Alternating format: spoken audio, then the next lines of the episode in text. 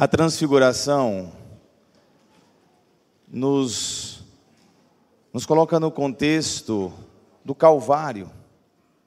Subir na montanha para fazer essa experiência de Deus. E Jesus Cristo faz isso antes de começar a sua via crucis. Antes de subir uma outra montanha, a montanha do Calvário. Então, nós temos aqui um pouco do que é a própria vida.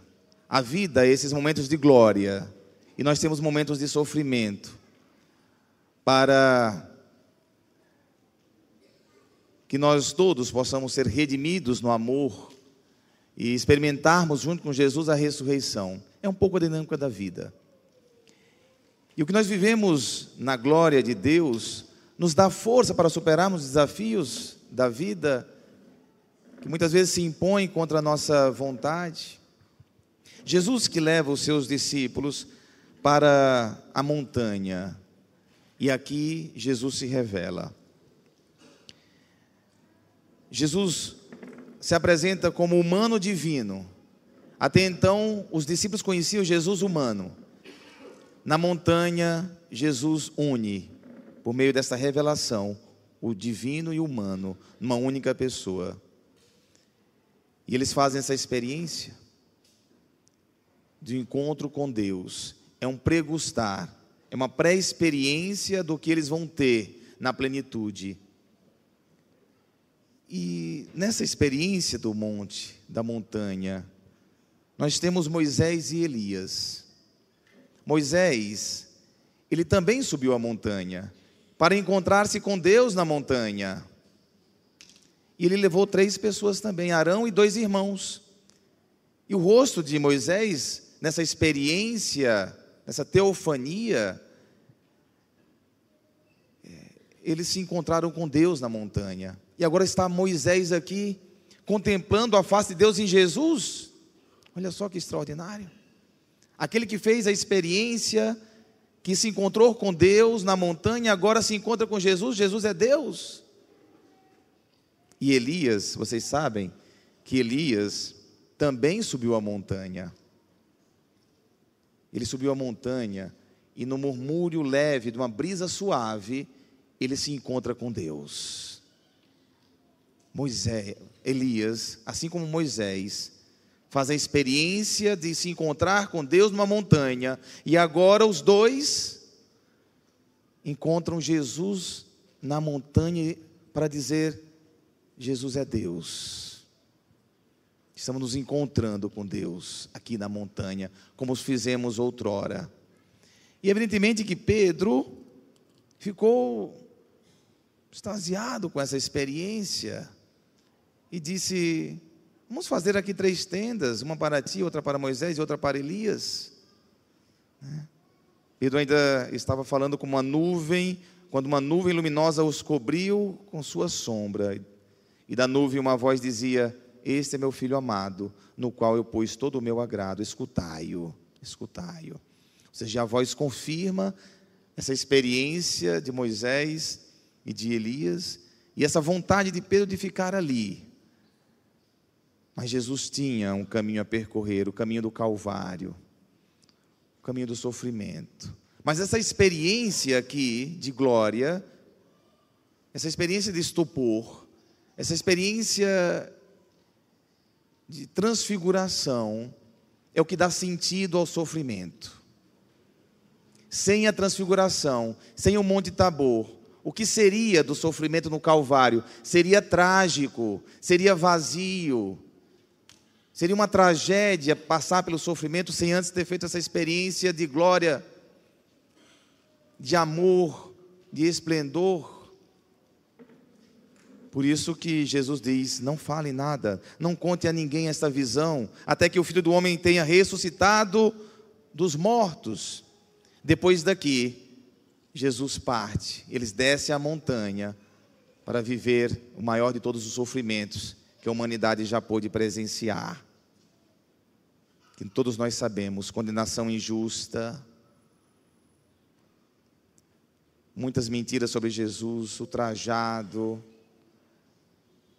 sofreu todas as, as, as injúrias, depois foi golpeado, até ser crucificado. Mas todo esse sofrimento passa a ter um sentido diante da glória de Deus. Esse é o mistério da vida, se percebermos. Na vida é assim. Os nossos momentos com Deus, nossos momentos de glória, nossos momentos diante de Deus, devem ser força para nós diante dos sofrimentos da vida. Como suportar uma enfermidade na família, se antes não fizermos uma experiência com Deus? Como suportar uma crise em família, se antes não fizermos uma experiência com Deus? Como suportar a perda de um ente querido, se antes não tivermos feito uma experiência com Deus? Como suportar uma traição, como de um amigo, de uma pessoa, do cônjuge? Como suportar momentos trágicos na vida, sem antes termos feito uma experiência de transfiguração com Deus. A vida seria horrível. Por isso que muitas pessoas elas entram em desespero, porque lhes falta experiência de transfiguração que antecede qualquer tipo de sofrimento, que ninguém está imune a sofrimento. Como suportar um, uma depressão, situações difíceis que podem chegar na casa de qualquer um se antes uma experiência de Deus, com Deus, como fez Pedro, como fez os dois discípulos. Até Jesus, para suportar aquele calvário, ele precisou dessa experiência de transfiguração de Deus. Irmãos, irmãs, o que é vir à missa, se não subir a montanha com Jesus? O que é vir à missa dominical se não ter essa experiência com Deus para durante a semana a gente ter condições de viver tudo aquilo que a semana pode nos proporcionar de bom ou de ruim? Que bom que vocês estão aqui na missa hoje. Que bom que vocês escolheram estar aqui. Porque estar aqui é subir a montanha com Jesus. Vocês são vocês são os discípulos Pedro, Tiago e João. Quando estão sentados nesses bancos, vocês são esses três discípulos que sobem a montanha com Jesus para fazer essa experiência e para dar sentido a qualquer experiência que vocês vierem a, a viver na semana, a partir de amanhã. A Santa Missa é subir a montanha, é essa transfiguração, é alimentar a nossa alma, é fortalecer a nossa alma para estarmos fortes e atravessarmos qualquer momento difícil da vida nós estamos na montanha e vamos descer, como Jesus desceu. Vamos descer, porque a gente volta para casa. Amanhã a gente volta para o trabalho. Só que vocês estão munidos de uma experiência extraordinária com Jesus na Eucaristia, aqui. Aí dá sentido os, os perrengues lá na empresa, as dificuldades, às vezes as contrariedades, uma série de coisas que pode acontecer no trabalho, mas vocês estão com Deus e vocês atravessam qualquer momento. Eu digo para vocês, de experiência, porque eu sou padre, padre Marcelo também está aqui. É, é, diferente uma pessoa que tem Deus, que participa da missão dominical, é diferente como ela lida com os problemas. Até sofre, claro, somos humanos, mas atravessa é diferente.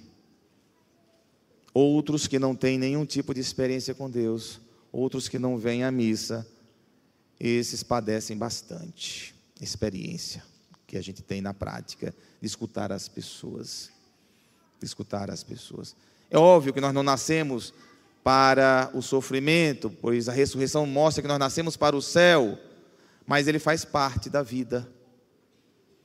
E a igreja não engana ninguém.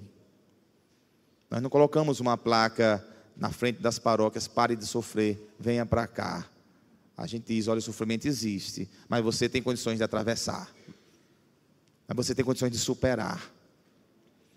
E você vai sair mais forte depois dele. E você vai sair com mais sabedoria depois dos sofrimentos. Porque com Deus, até as coisas que não são boas, elas ganham um sentido diferente.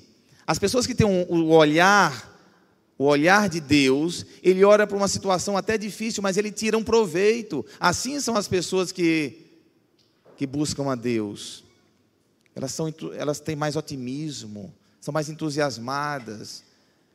E ela não vê que a vida acabou num acontecimento.